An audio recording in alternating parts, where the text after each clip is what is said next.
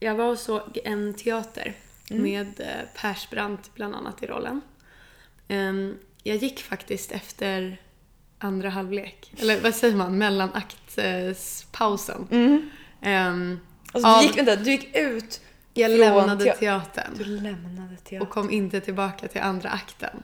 Det Mm. är verkligen, alltså det tror jag inte att man gör. Det är starkt. Mm.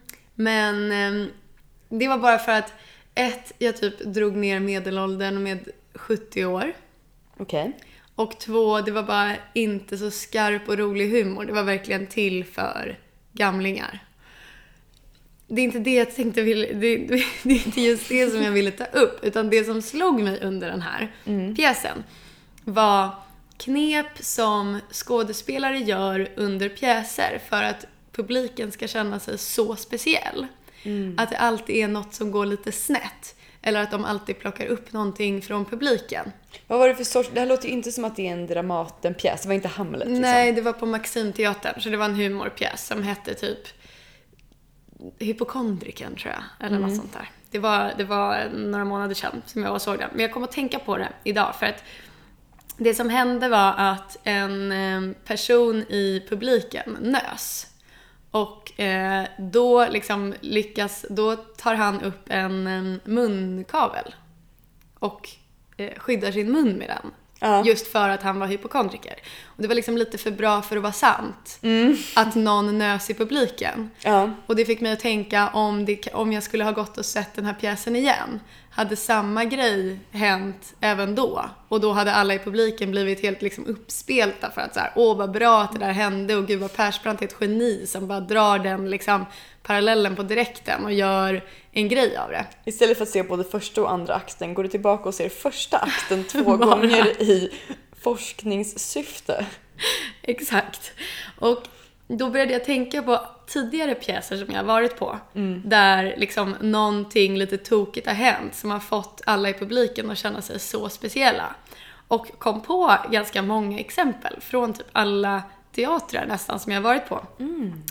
En på Dramaten där allt gick verkligen åt skogen. Så att det slutade med att skådespelarna, alltså det var superkul, det var också en humorpjäs. Ja. Det slutade liksom med att skådespelarna tog upp eh, den här, vad heter den som sitter och eh, artikulerar manus? Eh, sufflören. Sufflören. Jag visste att du skulle kunna det här ordet. Jag kan alla ord. De tar liksom upp sufflören på scenen så att sufflören typ får egentligen bokstavera manus åt dem och de bara upprepar vad hon säger. Hysteriskt roligt var det verkligen. Men frågan är om det verkligen, alltså om det var i manuset. För det var nästan för roligt för att inte vara i manuset. Ja. Ehm, ja, och sen då det här med Persbrandt, att någon nös. Eh, det som också hände under första akten var att en telefon ringde i publiken. Jag kommer inte ihåg exakt vad de gjorde åt det, men det blev också väldigt roligt att de liksom började prata om det och personen för, typ svarade och han stod egentligen och så här, vad säger han, vad säger han, ska han komma hit? Typ sådana saker. Ehm, jag var och såg Jonas Gardell eh, för ett litet tag sedan också. Och där var det en eh, jätteung, söt gaykille som satt längst fram i glittrig tröja. Det var inte en coincidence. Kanske inte, men Jonas byggde en väldigt stor del av hans föreställning på den här unga gaykillen som satt längst fram. Och det fick mig också att bli så nyfiken att vilja komma tillbaka och se samma pjäs igen. Att så här, var den här unga glittriga gaykillen en del av pjäsen? Eller är han bara en så bra performer att han lyckas? Eller att han vet x antal procent av min publik kommer alltid vara unga gaykillar. Precis, så att han bara har några sådana på, i, på lager. Liksom. Såna här matkritiker, de går ju Flera ofta, gånger, alltså ja. klassiskt sett, jag vet inte om så här, de på Nöjesguiden gör det idag liksom, men Mm. går till samma restaurang två gånger för att få testa servicen vid två olika tidpunkter. Just det. Typ så här, en gång i ehm, en lördag och en gång en tisdag. Så. Precis. Det får man göra med alla pjäser. Och fy fan vad uthärdande. Bara för att sätta dit skådisarna och manusförfattarna Och om det är för att de här spontana grejerna. Precis. Ni som har sett den här pjäsen, ni vet när det här händer och ni tror att det är spontan och rolig grej och att ni känner er så speciella i publiken. Det är med manus. Nej, det var bara en liten spaning som jag hade. Så var även och såg Schyffert och Fredrik Lindström. Det här var typ två år sedan. Ja, den eh, tror jag också såg. Ja, och då var det typ sista showen, alltså deras sista show. De hade bara kört och kört och kört och kört. Ja. Och då, då minns jag att det nästan var uppenbart hur de här spontana grejerna var så inövade till slut. De och de var så trötta på det. Så att de typ bara så här, gjorde den där spontana knäppa saken som får publiken att känna sig speciell och sen typ vänder sig om, om, om man, jag satt lite vid sidan och man bara ser hur så här, minerna går från ett stort leende till publiken och sen vänder sig om och så, så bara hmm. Det var så här, ingen genuin joy överhuvudtaget. Jag älskar ju dock Fredrik Lindström. Ja, Alltså han är kul. är ju en av mina bästa skådespelare. Alltså, han, Eller skådespelare, komiker typ. Men han är ju verkligen en gamla människor-komiker. Ja, det är. Alltså det skulle ju gå hem hos min farmor, Mm. det går hem hos någons moster. Det är så här, vi skojar om svenskhet Mm. och sen skojar vi om dialekter. typ. Men jag är ju en språknörd så att jag, jag sitter ju och njuter när han härmar olika sorters eh, mål runt om i landet. Liksom. Men det är väldigt kul. Fun fact är att jag har bjudit honom på Fireball på F12. Jag bjöd Fredrik Lindström och Shirley Clamp på Fireball. La upp det på Instagram. Vad goals. La upp det på Instagram och Shirley Clamp re-instagrammade bilden. Shirley Clamp skrev ta ner, Nej, ta bort. Hon re-instagrammade bilden. Alltså Fy det här var ju verkligen... Shirley Clamp att dricka Fireball och re-insta det.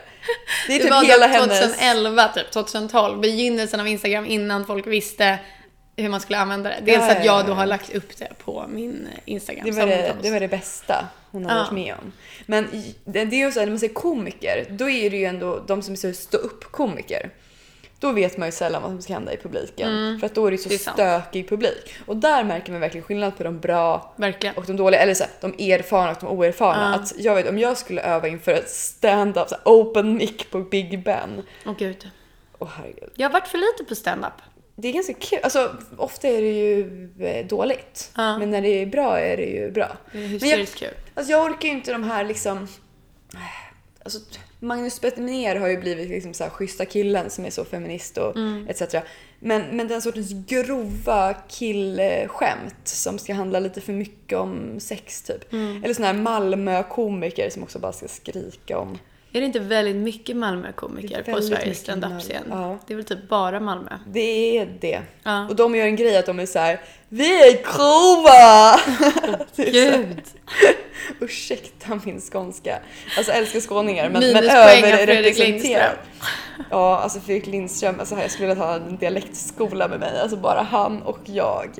Åh, det hade du velat Och va? titta på typ grafer och lära oss alla ord i Saul. Som kom på högskoleprovet sen. Stinas dröm.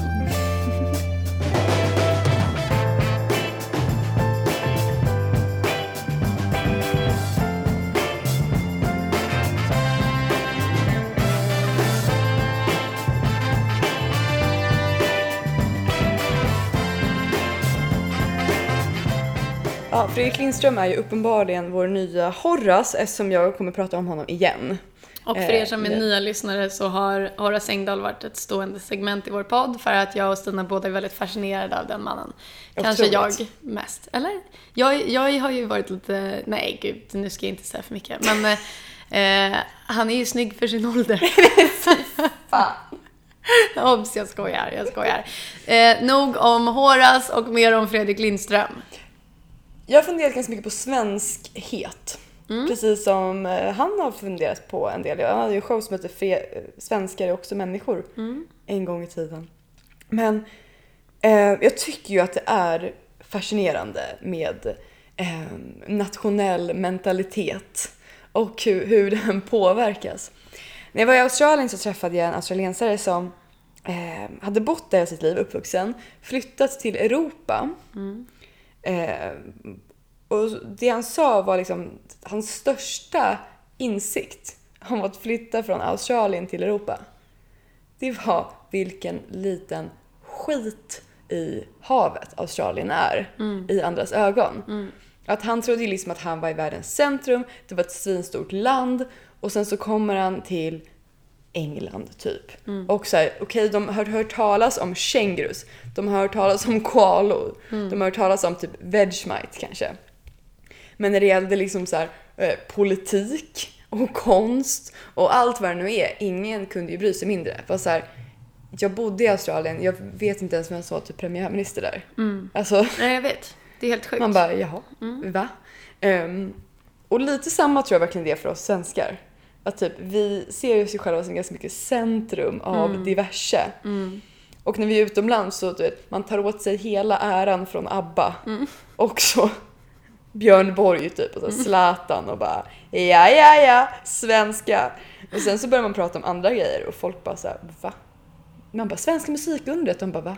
Så här, man bara svenska det här och här. Ja. Och Alltså jag vet inte, det kanske är en eh, narcissistisk del av mig som pratar, men jag tycker fan att amerikaner har jäkligt bra koll på Sverige. de tror typ att Sverige är Schweiz. Ja, okej, inte alla amerikaner. Men många. Alltså nu när Trump har pratat om oss till Det exempel är på exakt Twitter. det här som jag ska komma till. Ja, vi blir så orimligt glada när vi blir omnämnda utomlands. Ja. Speciellt när vi blir omnämnda av stora killen liksom. Ja. Alltså det är som att vi är liksom den lite små töntiga high school tjejen som skriver dagbok eh, inne på rummet.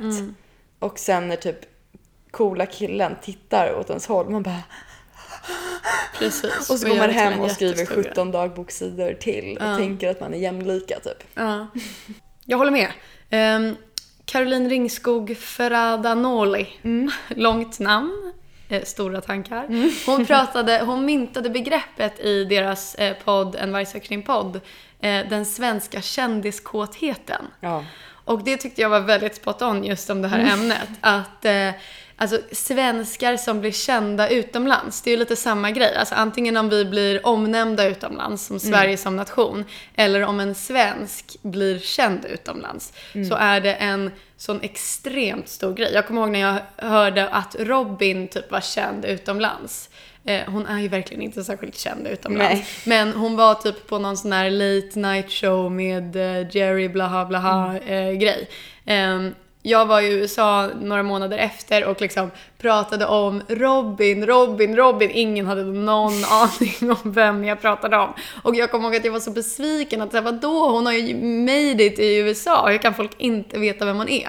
Och det Ja. är ju just en, en parameter av det här med sven- svenska kändiskåtheten, att man blir helt galen. Verkligen. Mm. Eh, Jag gjorde research idag på jobbet för ett, eh, en kund och började titta på så här, ehm, väldigt så här funktionella, trö, träliga pro- produkter som så här made it trendy. Mm. Och en sån grej är ju försvarets hudsalva. Eller var ju det i alla fall där typ 2011, 2012, att det blev Ah, så här hippt helt plötsligt. det. Och det var en artikel i Allure, eh, magasinet, Mhm. med Alicia Vikander. Mm. Och då var det liksom så Alicia Vikander swears by this Swedish beauty thing liksom. Och då var det ju två flugor i en smäll. Det var ju liksom så Alicia Vikander har tagit, har fått en Oscars eh, liksom eh, statyett, alltså hon Ja. fick väl, vann ju. Ja. Ehm, och inte nog med det, för hon är ju liksom inte ens en av våra längre för att hon är ju en av dem, men hon är ändå vår. Sen pratar hon också om försvarets hudsalva och den har så här, jag haft hela mitt liv. Oh my god, hon tar tillfället i akt och berättar om den, att den är så himla bra och du kan typ steka i den och göra rent gevärspipan och putsa dina skor. Och den kostar ingenting. Började googla vidare om jag tagit in den på Colette och massa såna här trendiga Åh, butiker gud! runt om i världen där de säljer den för tredubbla priset. Men jag och jag blev helt- stolt Ja. över försvarets hudsalva. Men det är helt otroligt, för bara att du berättar det här så blir jag också, alltså jag blir nästan hög puls av att liksom Försvarets hudsalva har blivit omnämnd i den här tidningen och att det är en grej i USA. Det, alltså det är helt makalöst att man reagerar på det sättet. Jag skäms över mig själv men det är också väldigt intressant. Det är väldigt intressant. Och det som hände sen var att svenska tidningar skrev om att hon hade nämnt det här i amerikanska tidningar. För att det var en grej bara att hon hade pratat om Ja. det utomlands. Så då skrev liksom allt från LO, Damernas Värld och de här om det Ja. också. Och det blir någon sorts metajournalistik. Ja. Och samma sak hände 2011 när Millennium-filmerna skulle Mm. få en engelsk, eller en amerikansk upplaga. Mm. Så att det var ju David Fincher som, som eh, bland annat har gjort Social Network och de här filmerna. Och så var det Daniel Craig och Rooney Mara som skulle spela då Mikael Blomqvist och Den är väldigt dålig. Den Salander. ameri- eh, nej, jag tänker inte på den. Förlåt. Jag tänker på Låt den rätte komma in. För den har ju också gjorts en amerikansk upplaga av. aha, aha, Den var inte lika bra. jag fattar. Men, Lisbeth Salander Då var det ju fullt med så här presskonferens i Stockholm, Mm. fullt med journalister där. Det var svinkallt då också så man verkligen visa Stockholm från den här karga, tuffa sidan när man bara vi är så himla häftiga typ så. Och då eh, var det ett stort pressuppbåd om det här och sve- svenska journalister liksom älskade att också var utländska journalister som var här och brydde sig om oss. Och det var en journalist som frågade regissören så här, kommer det vara lika mycket eh, sex och våldsscener i den här amerikanska? Eh, varpå David Fincher svarade att ja, det går inte att komma ifrån att Lisbeth är liksom en sexuell varelse men det kommer inte bli en ny ny nyfiken gul direkt. Nej. Vilket ju är en film eh, med, eh, vad heter hon? Eh, Lena... Ja, hon som fick så mycket kontrovers för att hon var naken i så mycket film. Ja. Jag minns inte. Jag vet inte heller. jag är Ehm, så dålig på namn. Så gammal svensk film. Och man såg liksom hur de där svenska lite äldre journalister bara så här dunkar varandra i ryggen. Ah. Och de var så här, han nämnde liksom en svensk film och vi känner igen den och den här italienska journalisten frågade om det. Eh, och sen så Och jag har typ typ träffat skådisen en gång för 20 år sedan och nu pratar de om det här och nu. Och typ Aftonbladet eller Expressen gjorde en sån här, du vet, man frågar olika personer samma frågor.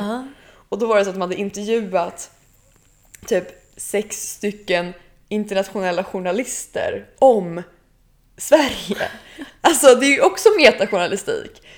Alltså man bryr sig så mycket. Ja. Alltså, Man bryr sig otroligt mycket om Sverige, men det finns också en, alltså en, eh, en kåthet i svenskar som blir kända ju. Alltså, vilket också är en metajournalistik. Alltså, jag tänker på när Johan Lindeberg ska, startade en butik, alltså J, han som startade J Lindeberg, märket, han startade en butik i New York. Och då var det också att jag kommer ihåg att liksom spaltmeter efter spaltmeter i Aftonbladet, Expressen, alla kvällstidningar, alla dagstidningar om att han liksom har made it i USA.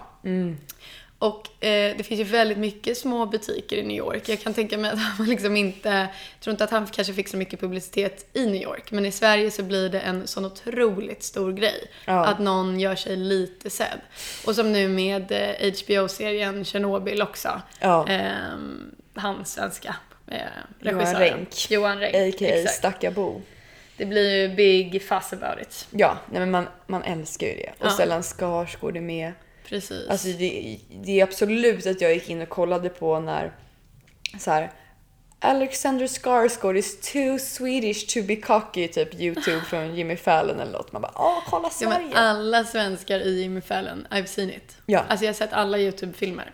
Ellen DeGeneres hade typ ett collab med Ikea tror jag. Vilket gjorde gjorde att hon hade ett segment på sin show som hette eh, Ikea Furniture Game of Thrones Character or Swedish Swear Word. Alltså nej, word, swear word. Swear word.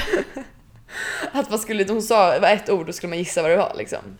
En annan rolig grej apropå IKEA möbelnamn. Mm. Det är, eh, det här får man googla om man ska ha fest. IKEA möbelnamn eller Kent-låt. Alltså det är så jävla roligt quiz. För det är omöjligt. Alltså det är omöjligt. Man tror att man har koll både på IKEA-möbler och på Kent-låtar, men nej. Alltså jag har, hade 50% fel. En babian hade antagligen klarat det bättre än vad jag hade. Gud, Men säg ett exempel. Ja, men jag kommer inte på något exempel. Två Ingenting sekunder så ska jag googla. Okej, Stina. Googlingen är uppe. Eh, första frågan. Mm. På Kentlåt eller IKEA-möbel? Vaken. Kent. Attans! Det är ett glas. Man kan se igenom eftersom det är gjort av glas. Jag tänker på den här, jag vet att som... Nu då. Ja. Istad. Istad. Mm. Istad. Ikea. Rätt! Oh, Perfekt. jag var inte Nästa. självklar. Rationell. Ikea. Rätt! Grymt. Nästa. Rosor. Eh, Kent. Fel. Va? När Fel. hade Ikea plural i sina... Det var ett husgeråd som inte går att få tag på längre. Alltså, det var ju synd. Poäng. Poäng är fan Ikea. Ja, det är en Ja. fåtölj. Den här jag tror jag har sett. Sista då. Vintervila. Ja, det låter väldigt Kent. Jag håller med. Rätt. Okej. Men alltså det är ju verkligen either or. Alltså det är så himla I kul. varje fall. Det, det är en bra spaning faktiskt. Den som har kommit på det. Ja, det är en jävligt bra spaning. Ja. Eh, ungefär som IKEA Furniture, Game of Thrones character, eller svensk svordom. Vilket är inte så svårt om man är svensk. Nej. Men för henne det, hon ringde någon på IKEA Customer Support. Nej. Och han fick hjälpa till. Men han var ju amerikan så han kunde inte hjälpa till så Men han kunde i alla fall hjälpa till om det var en IKEA-möbel eller inte. Nej, för han var en IKEA-möbel och han trodde att det var någonting. I alla fall så, vi älskar ju när Sverige omnämns utomlands. Vi tycker ju det är sin kul och nice. Ja. Men är det någonting vi inte gillar är när det blir fel. När de berättar om en Sverigebild som vi inte tycker stämmer. Då blir vi så jävla upprörda. Till exempel, det finns en författare som heter Alexander McCall Smith. Som har skrivit, han är väldigt känd för en bok som heter Damernas detektivbyrå. Och eh, den boken handlar om så här, lite damer i Botswana som startar sin detektivbyrå, så här, charmerande. Och för sin nya bok, eller då ville han att det skulle vara ehm, Sverige, att den skulle utspela sig i Malmö. Och det som händer då är att han liksom typ googlar Sverige, han kollar lite, han pratar kanske med någon liksom. Ja. Men han, han skriver en bok, han är glad i hågen, han tycker att han har koll, han har Oj, hittat några oj, riktigt oj. svenska grejer. Sen skriver de polisen Ulf Varg i huvudrollen. Inget konstigt där. Men sen så börjar det då hända lite kulturkrockar. Och det... Eh, de pratar om skärgården väldigt mycket. Det finns ingen skärgård vid Malmö. Mm. Nej, jag skulle precis säga det. De pratar om fiske och sånt, det känns inte heller 100% Malmö. Eh, de äter väldigt mycket eh, Janssons frestelse och gubbröra. Hela tiden. Hela tiden. Alltså, jag tycker att Alexander McCall Smith har gjort en, alltså en duck, bra googling. Att han kom fram till att man äter ja, Janssons frestelse och gubbröra. Vad fan får man fram liksom? Man bara Swedish specialty food. Det har ju inget. Alltså man ska ju vara glad att invandringen har hänt så att säga. Ehm, de heter också väldigt exotiska namn. Berätta. Till exempel Lätta, eh, Baltzer eller Båt, Pike, Törnflykt. och då skrev DN en recension och sa Tyvärr är det ett Sverige som är svårt att känna igen sig i. och i en intervju då så frågade de honom om det här. Du Vet, så här Hur kan du, du vet? Och han bara Jaha, att man bara äter Janssons frestelse på högtider, det var ju kul att höra. Det måste jag titta närmare på. Men så här, hur hade han kunnat veta? Verkligen. Ehm, och han var bara så här, ja ja, jag googlade bara vilka typ, eh, typiska svenska rätter som finns liksom. Ja, I Och- wouldn't blame him. Ja, och det är ju att liksom DNs kulturredaktion blossar upp. De surnar till. Fast det betyder ju också att de älskar det. Ja. Alltså förstår du? Att det är ju, det är ju som när Trump tweetade om eh, what happened, nej sa det i sin, Last i sin rally. You see last night in Sweden, what happened, it was terrible, bla bla bla. Ehm, svenskar rasar ju kring det. Du vet inte vad som hände i Men det Sverige. finns ju en otrolig glädje i att ha blivit omnämnd. Alltså att alla gick ju runt dagen efter som på nålar och liksom det fanns ju inget annat som någon pratade om än vad Trump hade sagt. Även fast det var så fel. Så njöt ju människor i Sverige så otroligt mycket av det. Ja, det är ju verkligen att vi är den här töntiga kära lilla tjejen. Exakt. Och det där är tuffa killen som bara slänger åt oss någonting och vi bara Precis, Alltså- och att vi så här, låtsas vara irriterade. Men hade vi på riktigt inte brytt oss, alltså det, det är ju bara ett tecken på att vi bryr oss så extremt mycket. Samma sak med den här filmen Stockholm om Norrmalmstorgsdramat. Ja. Som gav uttryck till eh, termen Stockholm syndrome. Vilket ni säkert vet vad det betyder, men att man blir Kär i Eh, sin förövare.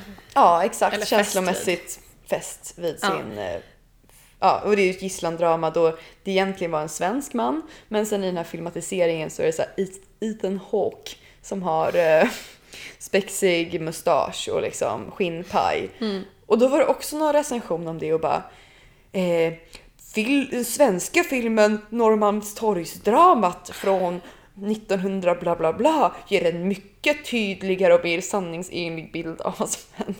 Alltså då är det också så här, samtidigt som alla älskar att amerikanerna Ja. gör en film som heter Stockholm. Ja men alltså det är, varje gång jag hör någon referera till the Stockholm syndrome i ett, en amerikansk kontext så eh, slår mitt hjärta lite Det snabbare. blir lite kåtare. Inte kåtare men lite gladare kanske. Ja, men jag liksom känner mig lite kändiskåtare, ja. mindre som en prutt i rymden. Alltså att jag går på Stockholms gator och hör det här i något radioprogram i mina hörlurar och känner liksom att jag spelar roll. Här går jag i Stockholm och den här typ amerikanska politikern nämner Stockholm. Även fast det inte har någonting med Stockholm att göra i det han säger, i den kontext han pratar om, så är det helt fantastiskt. Eller när någon säger smorgasbord Ja, eller skulle ombudsman. precis säga det. Ja. Eller när de berättar att ASAP Rocky får kaviarfisk i fängelset. Ja, alltså, ja, men det var ju hade helt vi mått, alltså, har vi någonsin mått bättre Ja, hela ASAP Rocky-grejen var ju bara... Det Nej, var ju det bara var- ja. alltså, en, lång, en lång kollektiv onani i Sverige. Verkligen. Ehm, men, men så står också så här typ Daniel Craig då i Millennium-filmen Ja. typ inte kan uttala saker korrekt. Att han säger så här Skellefteå, man ska säga Skellefteå. Vill säga att han är Mikael Blomqvist och vi bara ah, please, fan. Um, och ändå så älskar vi det. I, ehm, I samband med den här presskonferensen då så fanns det ju en viss oro bland de svenska journalisterna Ja. att Stockholm inte skulle porträtteras och svensk, Sverige inte skulle porträtteras på rätt sätt. Ja. Eh, De hänvisade tillbaka till en gammal film från 60-talet, en spionthriller som heter Jagad av agenter med Paul Newman. Mm. Och då är det liksom att han förflyttar sig från Mårten Trotzigs gränd i Gamla stan Ja. till liksom eh, Nybrokajen på typ ett kvarter. Och folk bara så här, så där ser det inte ut i Stockholm, det där funkar inte. Och så ställde de frågan till David Fincher då, då eh, och bara, kommer det här hända igen? Typ. Så, så här. Och han bara, alltså det här är så skämmigt. Men jag kan komma på som... Alltså, Nej men jag, alltså, vet du vad han sa? vadå? Vad sa han? Han bara, han bara, men alltså är ni störda eller? Alltså folk förflyttar sig genom hela LA liksom på ett steg. Ja. Det är ingen som bryr sig om det. Nej. Folk bryr sig inte om man rör sig över några gator i LA. Det handlar om en halv kilometer. Ja. Varför bryr ni er? Ja. Och då känner jag bara, Gud vad pinsamt. ah, fy fan vad man bryr sig. Ja, man bryr sig så himla mycket. Alltså jag kan bara så här, bara när vi pratar om det här så kommer jag på liksom flera exempel på där någon har spelat någon svensk eller att Sverige har nämnts i en film och det är så sjukt att det är så nära i minnet. Alltså jag tänker True Blood, där när Alexander Skarsgård var med och spelade Ja. en gammal viking. Då har ju han eh, sina gamla vikingkompisar också som spelas av amerikanska skådespelare. Och när de ska prata svenska tillsammans, det är ju fruktansvärt roligt. Det är ju samma där som eh, Mikael Nyqvist, men att de typ säger så här Vi borde äta henne. Sådana härliga grejer. Och då sitter man verkligen där i soffan och fnittrar för sig själv och känner att det är helt underbart. Då, det är ju också att man känner sig lite speciell för att man vet att 99% av alla andra som tittar på det här vet inte vilket sjukt uttal hon hade. Men jag som är svensk, jag vet. Ja, men det här betyder ju bara att vi är så små och så gulliga. Ja, helt rätt. Jag tycker vi ska fortsätta med det. Ja, det finns liksom, jag, jag tror inte att det kommer ta slut. Alltså det, här, det kanske är i och för sig med globaliseringen och att alla gränser suddas ut och jada Ja. jada så blir man lite... Kanske. Ja, alltså, det, så, så länge vi identifierar oss som svenskar så kommer det nog finnas kvar. För att vi ju, kommer ju alltid vara mindre än många andra. Och det här grundar sig i ett mindervärdeskomplex. Ja. Och när, Och eftersom att Sverige är litet så kom, det är liksom oundvikligt så länge vi ser oss som svenskar. Men som du säger, i och med globalisering och i och med att gränser suddas ut så kan det ju snarare bli så att vi identifierar oss mindre och mindre med svenskheten och därför inte bryr oss om någon nämner Sverige. Men så länge vi gör det så tror jag att det liksom alltid kommer vara en grej. Det kommer alltid kännas stort när vi får vara med i, i pappa storebror slash USAs Ja. eh, sammanhang. En grej som Fredrik Lindström sa var att eh, när vi pratar om svenska saker, så här, svensk eh, eh, design, svensk natur, svensk teknik, svensk musik, då är vi så stolta, så glada, vi bara slår oss på bröstet och bara nej, nej, nej. Men så fort man pratar om svensk, eh, svenska människor, då är det inte riktigt så. Då pratar man ju liksom om eh, svensk liksom, tystnad och svensk ensamhet och svensk... Mm. Alltså, förstår du vad jag menar? När det handlar om personlighetsdrag, då är man inte lika stolt. Liksom. Då pratar man alltid ner sig själv. Ja. Liksom, ja men vi svenskar, vi är ju så... Eh, och, Reserverade. ja men och- precis, och vågar inte prata med folk och vi är väldigt artiga. Och så. Ja. Men någon som inte i alla fall eh, är stolt över allt svenskt, oavsett var det är, utan, ja, vad ska man säga, st- stå- står upp för vad man in- inte står för. Och vi kanske ändå ska ge en eloge till. Här en intervju med kungen och drottningen, Carl Gustaf och Silvia som jag hörde. För det har ju blivit så trendigt med den här Scandinavian Noir-grejen och Millennium och Wallander och allt vad det är. Journalisterna svassar runt och vi är bara alldeles liksom superstolta. Men de sa i en intervju att eh, det här är inte Sverige vi vill representera. Det här är inte sanningen så som det är. Folk går inte och liksom skjuter varandra på öppen gata. Det vill vi ändå ha sagt. Och då säger de, se vår eh, året med kungen och drottningen på SVT Play för en sann bild av hur Sverige ser ut. Det är så den svenska familjen ser ut och det är så de svenska medborgarna lever. Tack och hej för oss. Exakt. Du kan kolla på den, Alexander McCall Smith. Där har du en bild av Sverige De äter i och för sig. Janssons frestelse typ varje dag i kungafamiljen. Så de har ju Och inga... heter typ Fritiof eller vad det nu var de hette och lätt, Letti och ja, eh, ganska rimligt. Eh, big up till kungen och drottningen.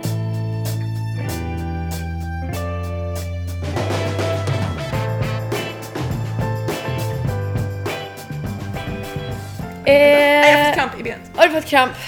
Då får du stretcha. Eh, kommer du ihåg i början av sommaren när vi pratade om eh, våra sommartips? Ja. Du tyckte att jag hade en gubbig smak. Nej, nej, nej. Du ville bara lyssna på Bob Dylan och läsa typ så här Viggo Kavling och vad fan var det mer? Ja. Jo, kolla på GVs eh, program om Palmemordet. Alltså jag, är säga så fortfarande här, jag kan säga så här, chockad. jag har läst Viggo Kavling. Rörmokaren, Ja recension. Eh, snabb recension, det var verkligen inte hit jag ville komma med det här men Snabb recension, eh, det var alltså en bok jag inte skulle skryta om att jag läst. Eh, den handlar verkligen om överklassen, eh, Socialdemokraternas underrättelsetjänst, mord, prostitution, droger, mycket sena nätter på Noppes, mycket sena nätter på Teatergrillen och Rish. Och det är Sound- liksom... Sounds like a page turner to me. Alltså, men det var typ det. Alltså det är liksom en underrättelsetjänstarbetare, en journalist på Aftonbladet som jobbar sena nätter och skriver eh, grävande journalistik. En finansman som börjar liksom eh, få slut på pengar och ljuger för sin, hela sin Östermalmsvärld och sin överklassflickvän. Att det allt börjar gå åt skogen. Alltså verkligen en eh, Gossip Girl-bok fast för killar. Alltså Ja, jag verkligen... Basic bro-boken. min kompis Lisa Jonsson sa det väldigt bra. Hon eh, kom hem till mig när jag hade den på soffbordet hon bara “läser du den här?” Jag bara “ja”. Hon bara “vet du vad det här är för boksmak?” Det är eh, brat-kille som gillar att gå på rave. Det är boksmaken. Jag bara “ja, det är så jävla spot on”. För Ja. när jag läser den så känner jag mig som en brat-kille som gillar att gå på rave. Ja, verkligen. Som har en sån här um, eh, jackskjorta i mocka. Precis. Som av Fab Five-killarna kallas för en jacket. Exakt. Med en t-shirt under. En jackskjorta i mocka, ett par slitna sneakers och sen typ en Rolex på armen. 80 sneakers. Ja, eh, cool eh, brat-kille. Eh, novell, den har jag läst. Det är inte den enda jag läst, för jag har inte bara haft gubbig smak till sommar. Nej. Eh, jag har faktiskt också haft ehm, lite härligare smak. Och eh, det var en bok som jag nämnde i det avsnittet som heter Guds olydiga revben. Av Gunilla Thorgren. Eh, som jag nu har läst. Och den var så jäkla bra. Alltså det var en page-turner, måste jag säga. Eh, är du intresserad av religion, Stina? Har du, har, du har inte haft jättemycket personlig koppling till det, eller misstar jag mig? Lite? Ehm, åh, gud. Jo, alltså, du har ju- jag får för mig att det här är så här en kuggfråga nu. Nej, inte alls! Ja. Ingen kuggfråga. nej, nej, nej. Alltså jag tänkte bara, nej det är absolut inte så jag tänkte. Jag tänkte bara att om man inte är intresserad av religion så eh, är den här boken kanske inte så intressant. Jo, jag är, då är jag intresserad. Ja, vad bra. Jag är jätteintresserad, jag lovar. Nej, Ge mig bara här, jobbet. Jag tror att det Jag beror på... älskar Excel och att göra kalkyler Och jag älskar och redovisning. Vad sa du? Jag älskar religion också. Jag älskar religion. Om du undrar om jag gillar religion så gör jag det. Det är typ någonting som skulle göra att man absolut inte fick ett jobb i Sverige. Jag lyssnade på Filip och Fredriks podcast när de pratade om just hur man förkastar folk som säger att de är kristna. De var Ja. spelade in ett program i USA, de hade massa intervjuer med folk som skulle jobba för dem. En tjej som var så jävla grym Mm. Ja. på det mesta. De var Ja. typ redo att anställa henne på plats. Ja. Och så frågade de vad hon hade gjort innan. Och sa hon, ja men jag har precis avslutat mina bibelstudier. Och de var verkligen så här, nej men henne kan vi inte anställa. nej, för hon är knäpp i huvudet tänkte de då. typ.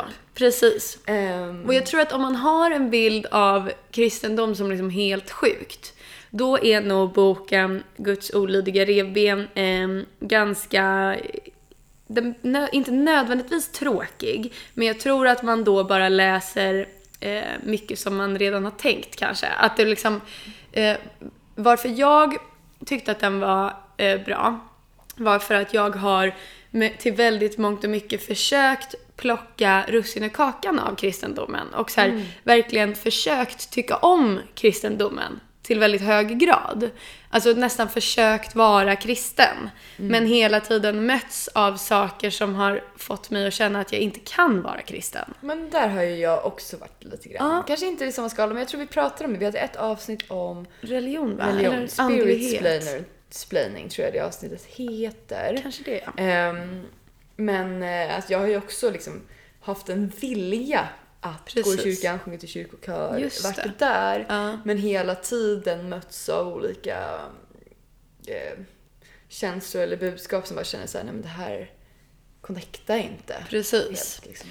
Och sen så är det ju ofta så att om man har liksom varit i, i den, eh, eller försökt i den svängen lite grann, då träffar man ju ofta kristna eller liksom teologer som det kallas, människor som har pluggat bibelstudier då, till exempel som den här tjejen som Filip och Fredrik träffade, som är fett reko och liksom helt underbara och tycker precis som en. Och så träffar man den här personen och bara, men den här personen tycker precis som jag, har lika liberala åsikter och lika mycket kärleks... eh, ut eh, liksom kärleksvilja och kärleksbudskap som jag gillar. Och är kristen. Åh, det här vill jag höra mer av.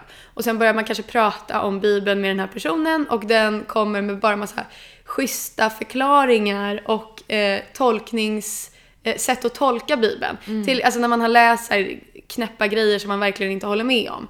Då kommer de här eh, smarta teologerna som har jättebra eh, åsikter med en beskrivning till allt och en förklaring till allt.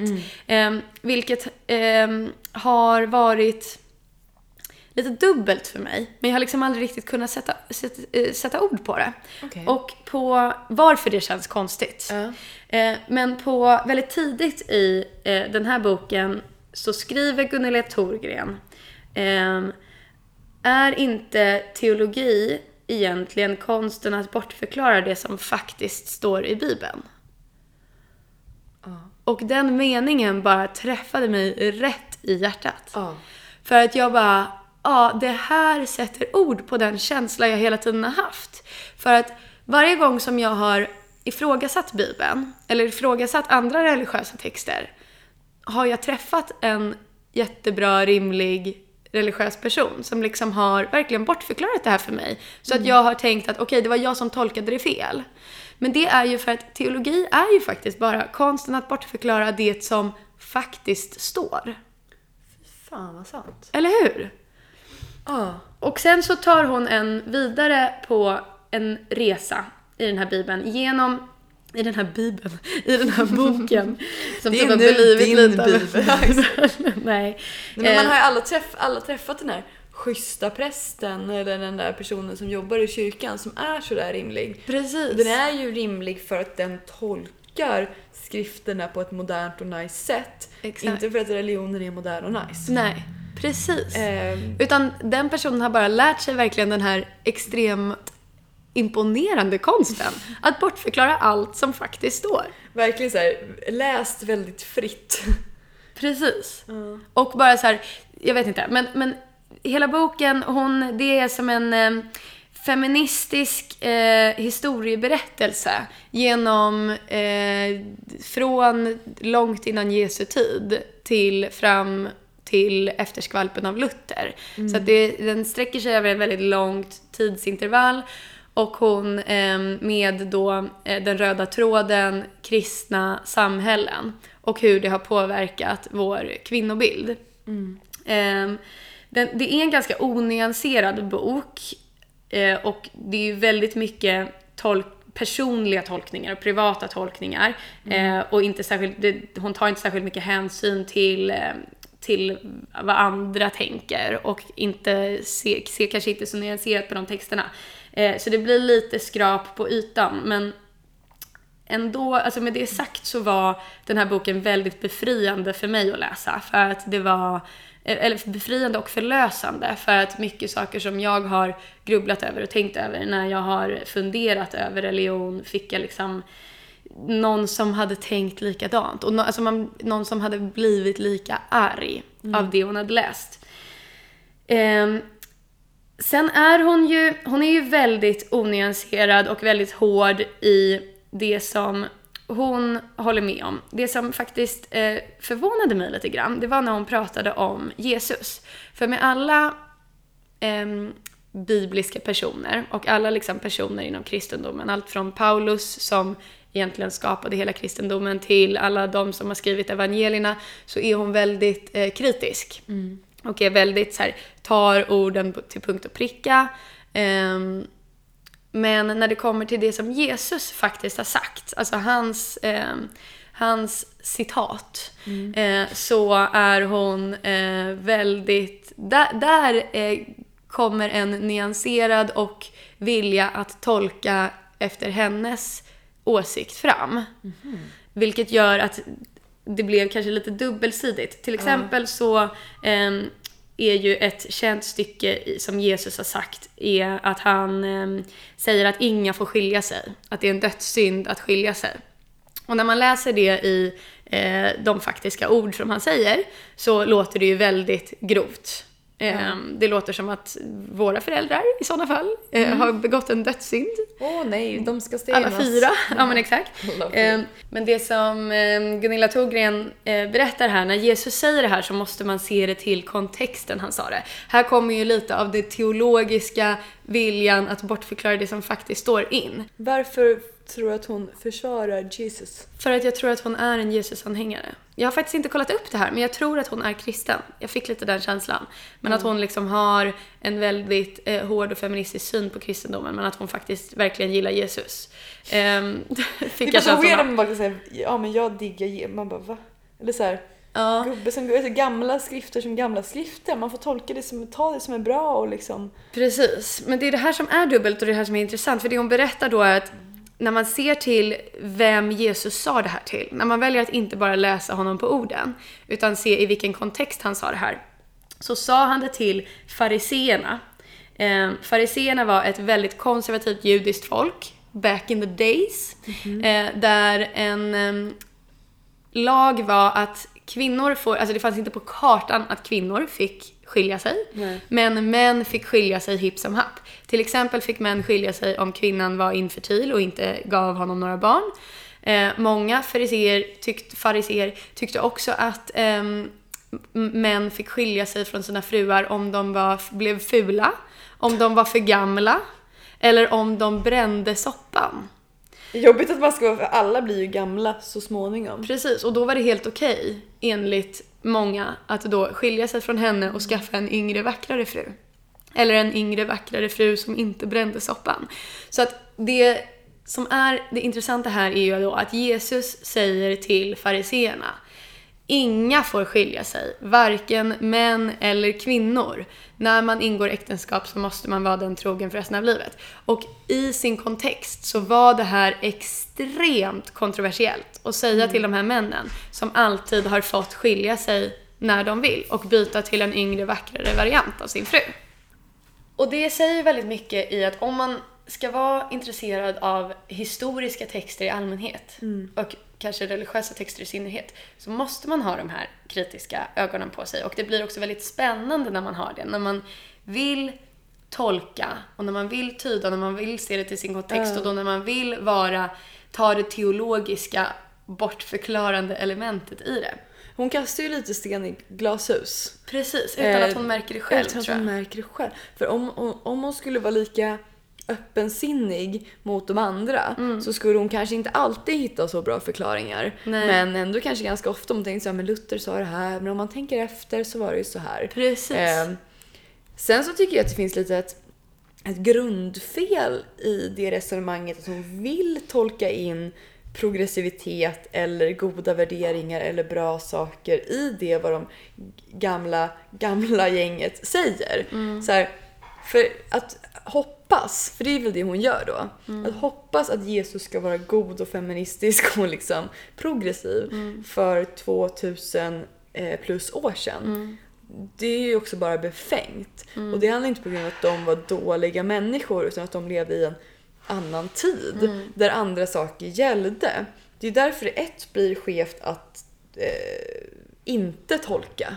Att inte Precis. bortförklara Bibeln. Men det blir ju också skevt när hon försöker då hitta Alltså, Ja. säga såhär, nej men det här var faktiskt bra och det här var ju bra. Men på något sätt måste man acceptera sig. Ja men Jesus han hade väl goda intentioner. Han eh, ville föra folk framåt. Mm. Men vi kan för guds skull inte jämföra det med någonting som vi har i dagens Nej. samhälle. Sen, sen är det mycket som Jesus eh, sägs ha sagt som är faktiskt väldigt feministiskt. Ehm, och att han till exempel, en annan grej som eh, var väldigt förargande i den här boken är att han hade ju, det är otroligt mycket när man läser evangelierna, väldigt mycket som tyder på att lärjungarna var inte 12 utan de var faktiskt 17. Eh, för att det var eh, de här skökorna som de har kallats i efterskvalpen av Jesu liv. Eh, hororna som följde honom verkar egentligen inte ha varit horor eller skökor utan faktiskt lärjungar till honom. Där Jesus har sagt uttryckligen, som, alltså där vissa citat liksom har kommit med, där han säger att eh, ja, men, det här är min lärjunge, ingen ska någonsin glömma hennes namn. Och hennes namn finns sen inte dokumenterat någonstans. Så att jag tror att eh, Gunilla Togren ändå har rätt i mycket men ändå så skulle det ju kunna gå att ha samma bortförklarande, eller förklarande kanske jag ska säga, metodik till de andra gubbarna som hon bara slejar sönder. Till exempel Paulus. Jag pratade, Paulus var ju den som liksom sydde ihop, eller skräddade ihop eh, kristendomen efter Jesus död. Eh, och predikade runt det här. Han eh, sa väldigt mycket hårda grejer om kvinnor. Allt det här som man har hört, att så här, kvinnor ska sitta tyst och absolut inte säga någonting i kyrkan. Kvinnor ska bara föda barn, kvinnor får inte vara präster, etc. etc. Ehm, jag pratade med min styvmormor som är eh, en väldigt skicklig teolog. väldigt eh, rimlig, bra värderingar, men också väldigt kristen. Hon sa det att om man, och det här är liksom hur långt de här bortförklaringarna kan gå. För då tog jag upp Paulus och bara så här, men hur ska man bortförklara att han har sagt det här? Håller du med om de här grejerna? Och då säger hon, men om man går till ursprungstexterna så ser man att Paulus använder ett litet tecken efter sina mest galna eh, uttalanden om kvinnor. Är det, är det citationstecknarna? Nej, Det här utan- sån här Ja, kaninöron. men alltså, det är typ så. Eh, Då menar hon att han skriver då till exempel eh, kvinnor ska inte tala i kyrkan. Och sen gör han liksom en liten bock bredvid. Och när eh, språkforskare har forskat kring den här bocken så tror man att det är betydelsen ungefär som What? så att han då har skrivit Kvinnor får inte tala i kyrkan. What? så här, som att psych! typ. Say what? Exakt, say what?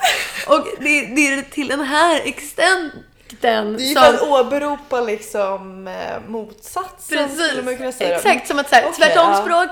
Det är som, som när Jesus säger då när en kvinna som ska stenas att eh, den som är utan synd kastar första stenen. Ja. Och då blir det så här, nej, nej, nej.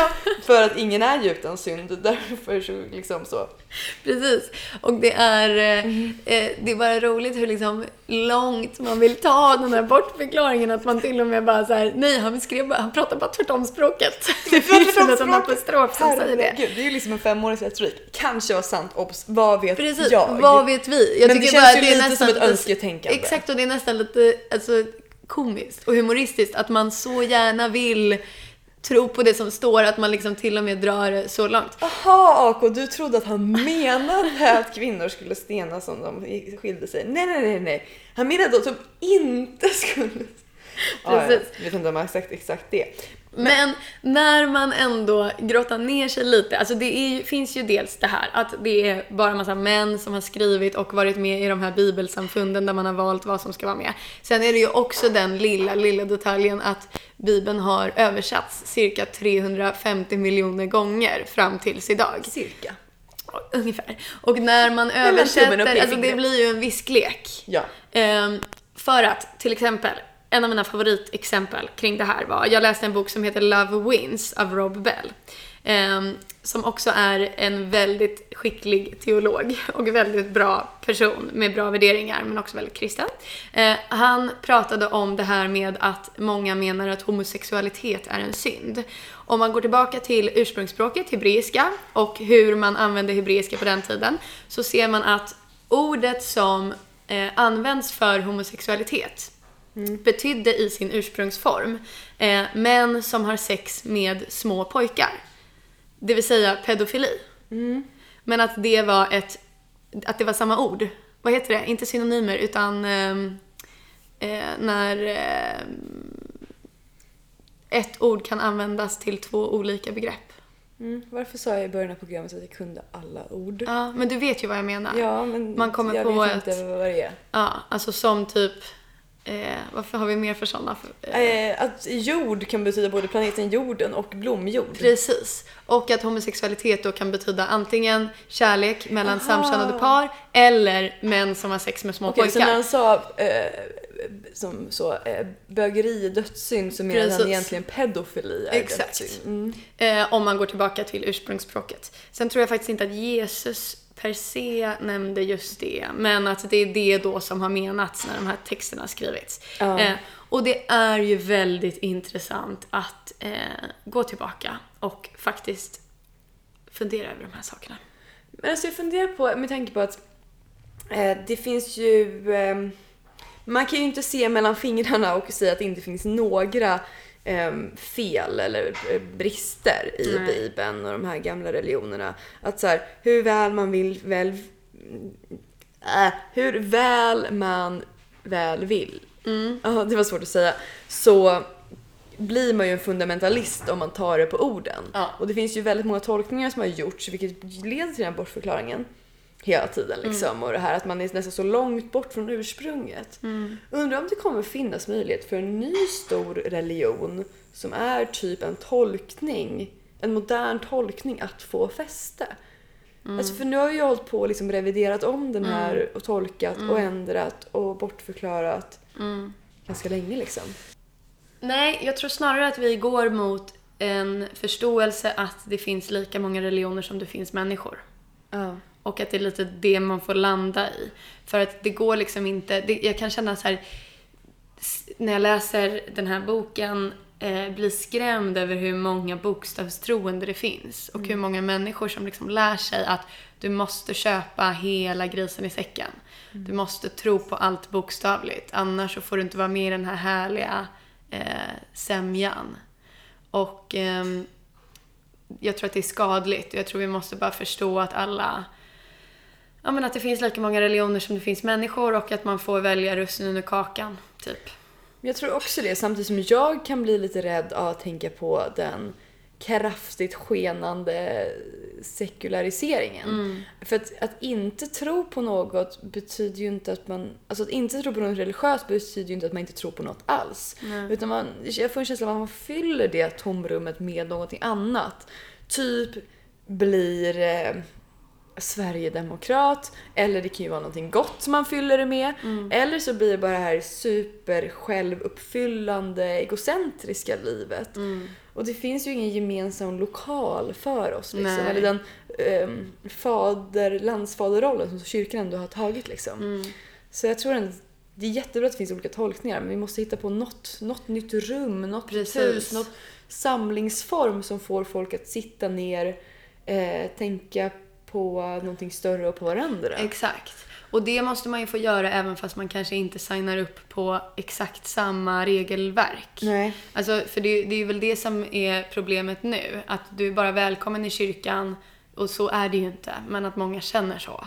Att så här, du är inte välkommen i kyrkan om du inte godkänner Jesus som, din, eh, som den som dog för dina synder. Exakt, det är ju lite en nomenklaturproblem, alltså en namngivningsgrej. Att så här, sitta där och även fast man tolkar och gillar grundprinciperna så blir det ju ändå att man måste lyssna på det är Herren och det är den heliga anden och det är Jesus och det är synderna som han dog för etc. Så att man kanske får ha sina egna små kyrkor där man inte, alltså just det här att vi går mot ett sekulariserat självuppfyllande, väldigt skadligt samhälle. Där, alltså kyrkan för det blir väl typ Gina Tricot. Ja, men tyvärr. Och så här, hur rolig storen. Den kyrkan vill inte jag vara i. Utan då, är ett, så att då får man väl skapa sina egna små, små kyrkor där man, eh, där man eh, är med människor som vill prata om sånt här med en. Men gud vad mysigt att gå i Sunday Church med typ sina vänner och så blandade människor. Ja. Sitta ner tillsammans, meditera, läsa en härlig text.